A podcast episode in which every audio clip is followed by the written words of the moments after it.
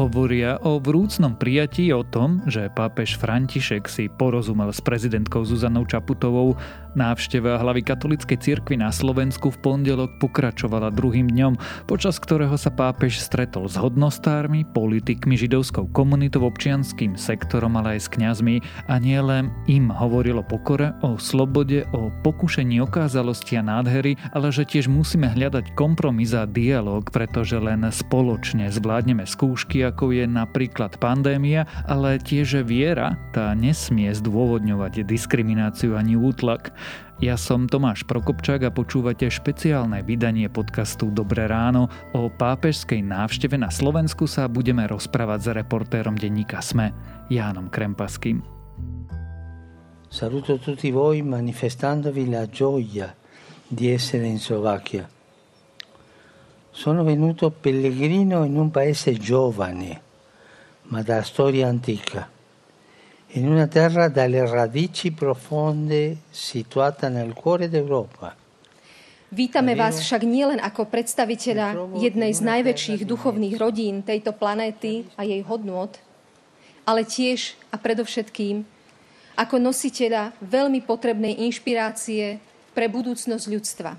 Janko, len pár dní dozadu som sa ťa pýtal, prečo pápež straví taký dlhý čas, vlastne takmer 4 dní na Slovensku. Vtedy sme nevedeli, už vieme. Nevieme veľmi, že prečo až 4 dní, čo je fakt skutočne veľmi dlhý čas, ale ako to sme mali v denníku SME rozhovor aj s bývalým disidentom a politikom dlhoročným Františkom Mikloškom, je niekoľko dôvodov, pre ktoré si vybral Slovensko. A zdá sa, že jeden z tých dôvodov je to, že on ako človek, ktorý pochádza z Argentíny, prichádzal dosť do kontaktu so slovenskými kňazmi, ktorí na ňo spravili veľmi dobrý dojem, hlavne z takého pohľadu ľudského, že to boli srdeční ľudia, ktorí neboli kariéristi a nesnažili sa Argentínu kolonizovať slovenskou vierou alebo na slovenský spôsob, takže tomu veľmi podľa Mikloška teda imponovalo.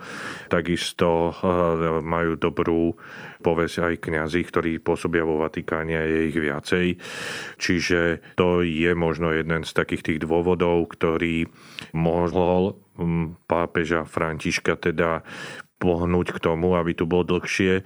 Plus vie, že keď tu bude akokoľvek dlho, alebo že keď si vybral Slovensko, tak nikoho tým nejakým spôsobom nepodráždi, lebo Slováci aj v katolíckej cirkvi, a myslím si, že aj celkové, majú takú povesť ako národa, ktorý nemá nejaké veľmocenské ambície. Hlavne v katolíckej cirkvi je veľmi oceňované to, že sa nechcú ako niektoré iné katolícké národy, nesnažia sa kolonizovať svojou verziou viery iné národy. Ty si na sociálnej sieti tak položartom napísal, že mu učaroval šarm aj našej prezidentky.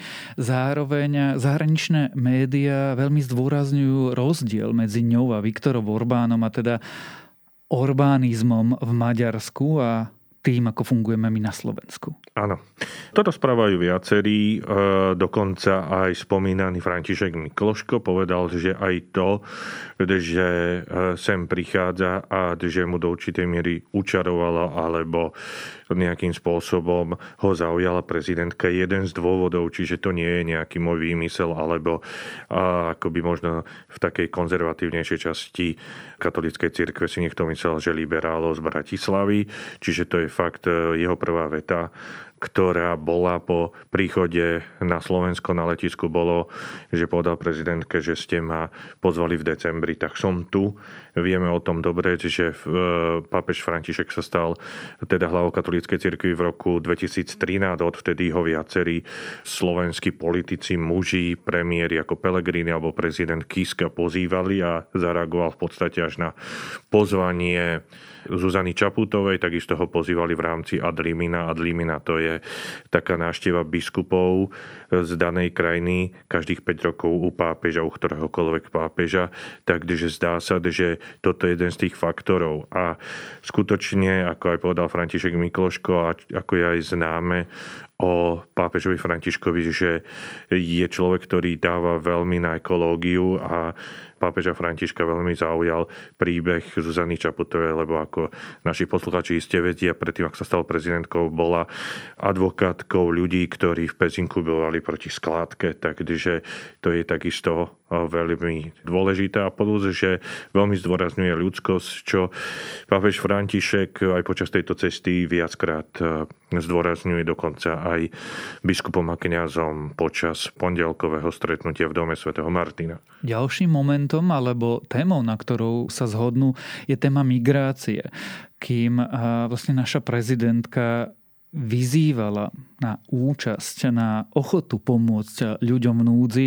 V tomto regióne je to až taká zvláštnosť a v tomto si asi s pápežom porozumel. Áno, áno. Pápež je veľkým zástancom migrantov, ale samozrejme nie v tom štýle, ako niektorí obviňujú, že je nekontrolovateľný prísun migrantov, ale vychádza z toho, že ľudia, ktorí potrebujú pomoc, mali by sme im pomôcť a hlavne, keď sme bohatší, ako sú oni, a plus potom zdôrazňuje aj to, že sám Ježiš Kristus bol migrant, lebo v Biblii je ten útek Ježiša aj s jeho matkou Máriou a s Jozefom do Egypta pred Herodesom, kde potom žili dlhé roky ako rodina, čiže aj on bol imigrant a tak ďalej. Čiže toto je jedno z tých zdôrazňovaní, ktoré pápež František dáva veľmi najavo.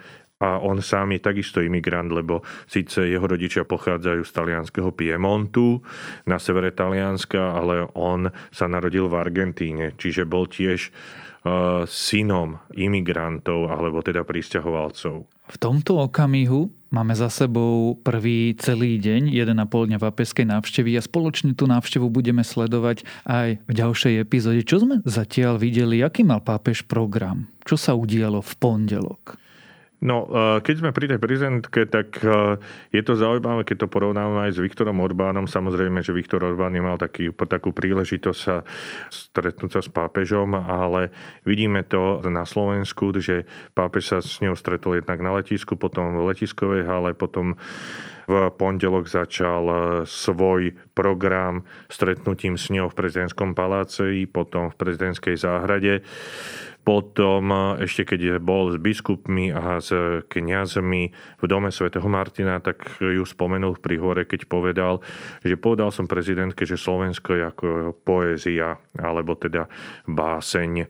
Takže to, že sú na rovnakej vlnovej dĺžke, si myslím, že z tejto návštevy je dosť zjavné. To nič neznamená o tom, že hovorí o tom, že možno na niektoré veci majú rozdielný názor, že on je iste v niektorých kultúrno-etických otázkach konzervatívna zóna liberálka, ale možno je to pekný príklad toho, že aj ľudia, ktorí majú rozdielne názory na niektoré otázky, ako je LGBTI alebo potraty alebo niečo podobné, tak môžu spolu dobre vychádzať, keď si sa snažia stavať na tom, čo ľudí spája. A to si myslím, že to je veľmi silný odkaz aj pre ľudí na Slovensku, ktorí sme v týchto otázkach stále viac a viac na Slovensku rozdelení.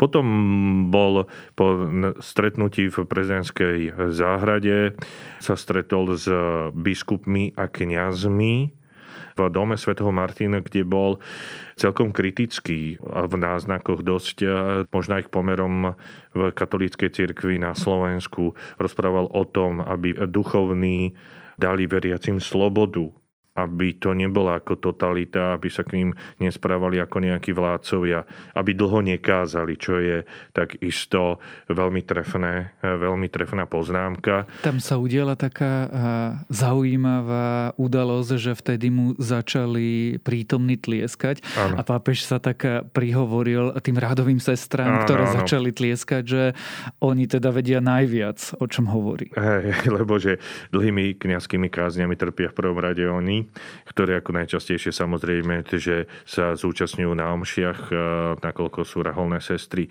Čiže bolo to také veľmi, dá sa povedať, že adresné, Na druhej strane takisto opäť zdôraznil to, že kňazi a biskupy majú rozprávať slova, ktoré sa dotýkajú ľudí, ktorým ľudia rozumejú. To je takisto veľmi dôležité vyjadrenie, pretože možno niekedy aj pri tých kázniach kňazi, ktorí kážu, tak je veľmi ľahké skloznúť do nejakej takej frázovitosti v štýle, že Pán Boh ťa miluje a tak ďalej, ale niekedy to môže znieť viacej fráza ako to, aby sa to ľudí dotýkalo.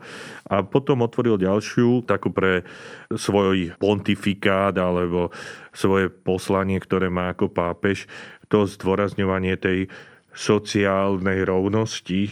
Povedal, že by proste nemali biskupy a teda kňazi žiť v nejakom prepichu, ale že by mali sa snažiť nejakým spôsobom približiť sa čo najviac ľuďom.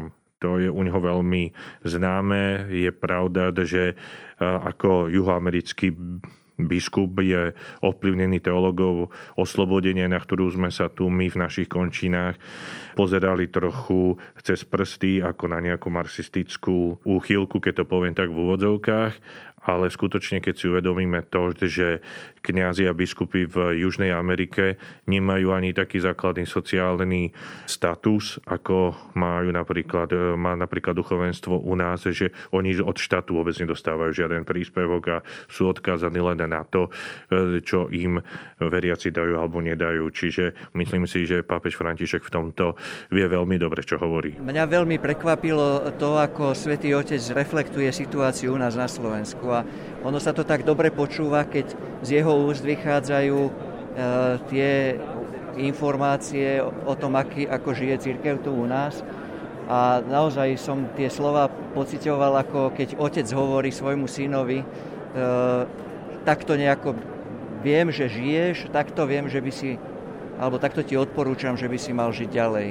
Ako na to kňazi aj biskupy prítomní reagovali aj na tie slova o tom, že sa nemajú, a ja to parafrázujem, naháňať za svetskými čačkami a za mocou? Dá sa povedať, že samozrejme oficiálne všetci alebo väčšina tých oslovných kňazov oceňuje tie slova a tak ďalej.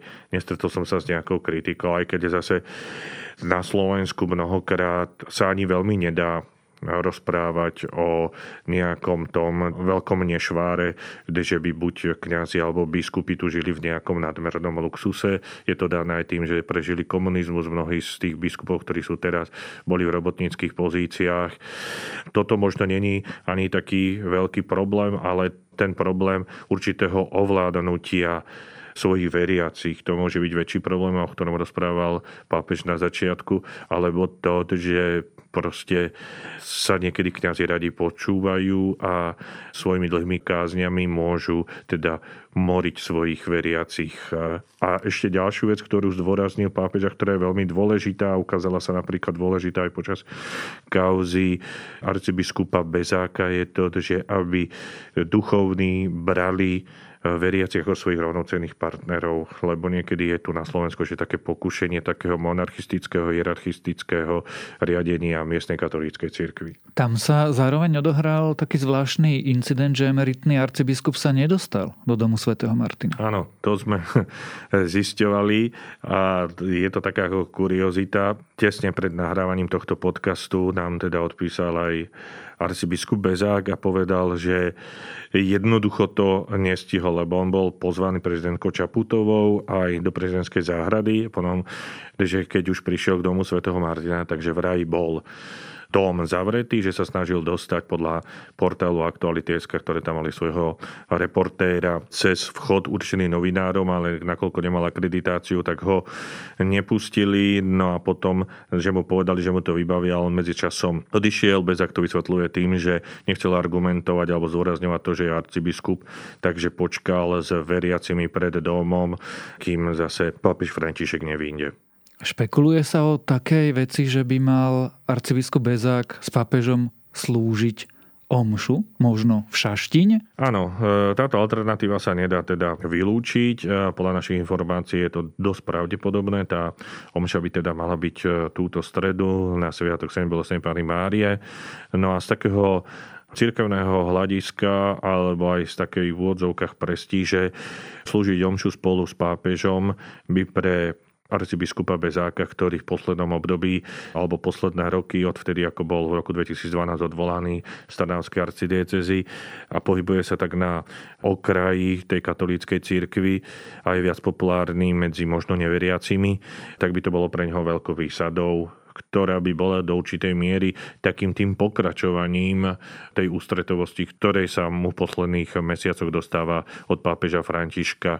Či už je to ten, ako možno naši poslucháči vedia, veniec, ktorý pápež František poslal na pohreb jeho otca, ktorý mu tento rok zomrel, alebo slavenie omše spoločné v Ríme, vo Vatikáne, v júni, spoločný obed, spoločná zmrzlina a tak ďalej. To sú všetko také prejavy, ktoré sú do určitej miery, by som povedala, neslýchané, lebo jednak tu je, môže byť mnohými ľuďmi vnímaný ako hriešník, ale to, že pápež z tisíce biskupov, ktoré sú po celom svete, si takto úctí jedného biskupa, jedného arcibiskupa z malej, bezvýznamnej krajiny, tak to je veľká výsada.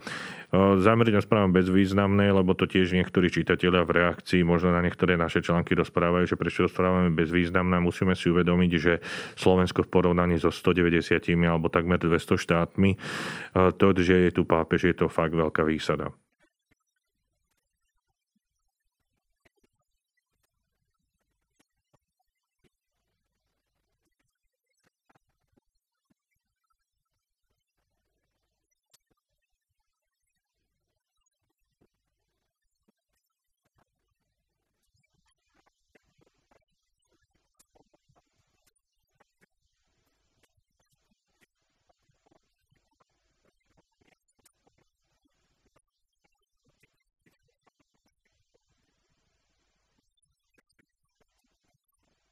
Zastavme sa ešte na jednom mieste, vlastne poslednom alebo jednom z posledných pondelkového programu, a to je stretnutie so židovskou komunitou. To je bežné, že sa pápež stretáva so židovskou komunitou?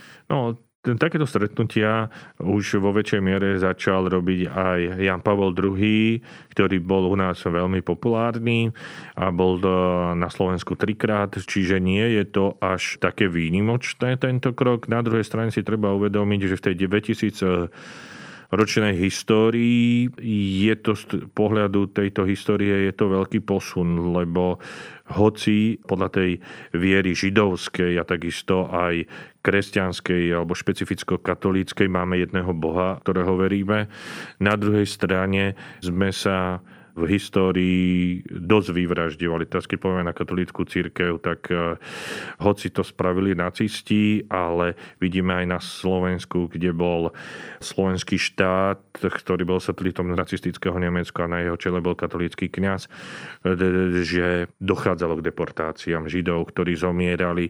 Čiže toto si pápež veľmi uvedomuje si to možno práve v tejto súvislosti, že na Slovensku, kde počas druhej svetovej vojny, keď dochádzalo k deportáciám, bol na čele katolícky kňaz. Aj keď dneska tí predstavitelia židovskej komunity povedali veľmi objektívne a možno aj ústretovku katolíckej cirkvi, že si veľmi oceňujú vtedajšieho nuncius ako veľvyslanec Vatikánu v danej krajine, ktorý tu bol, Burzio, že proti tomu protestoval, čo robil režim Jozefa Tisa, a takisto, že písal protestné noty aj do Vatikánu, informoval o tom. Čiže Vatikán v tomto smere sa snažil teda plniť tieto nálady, ktoré tu boli.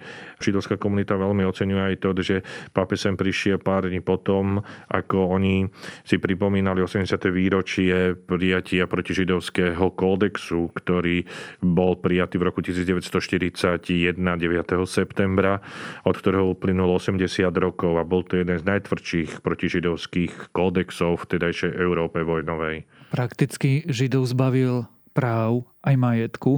Pápež si zapálil alebo spolu zapálil sviečku za obete holokaustu, ktorých na Slovensku bolo 60 až 70 tisíc. Čo čaká pápeža v útorok a v stredu? V útorok sa presunie na východné Slovensko, kde sa najskôr stretne s grekokatolíkmi. Grekokatolícka cirkev, takisto ako rímskokatolícka, uznáva pápeža, len majú, keď to poviem tak zjednodušenie, inú omšu, ako majú rímskokatolíci. Ešte zjednodušene by som povedal, že zvyčajne je dlhšia ako rímskokatolícka. A ešte taký rozdiel viditeľný je v tom, že ich kňazi predtým, ako sa stanú kňazmi pred vysviackou, sa môžu ženiť na rozdiel od katolíckych. No a grekokatolíci túto návštevu pápeža v Prešove, ktorej dojde k útorok, veľmi oceňujú z toho dôvodu, lebo to bude prvý pápež, ktorý prišiel na toto územie, ktorý s nimi bude sláviť ich omšu, keď to poviem tak zjednodušene. To je oficiálne, je to liturgia svätého Jana Zlatoústeho, takže to veľmi oceňujú. Potom po obede pôjde najskôr na Košické sídlisko Luník, kde sa stretne s rómskou komunitou. Túto lokalitu si pápež vybral špeciálne preto, lebo veľmi hlása ústretovosť voči ľuďom, ktorí trpia alebo sú na periférii, a iste vieme, že Rómovia na Slovensku sú mnohokrát na periférii a on túto situáciu veľmi dobre pozná z juhoamerických slamov, čiže je to veľké gesto napriek všetkej tej kritiky, ktoré sa za to pápežovi niekedy aj od niektorých našich predstaviteľov možno politických dostáva.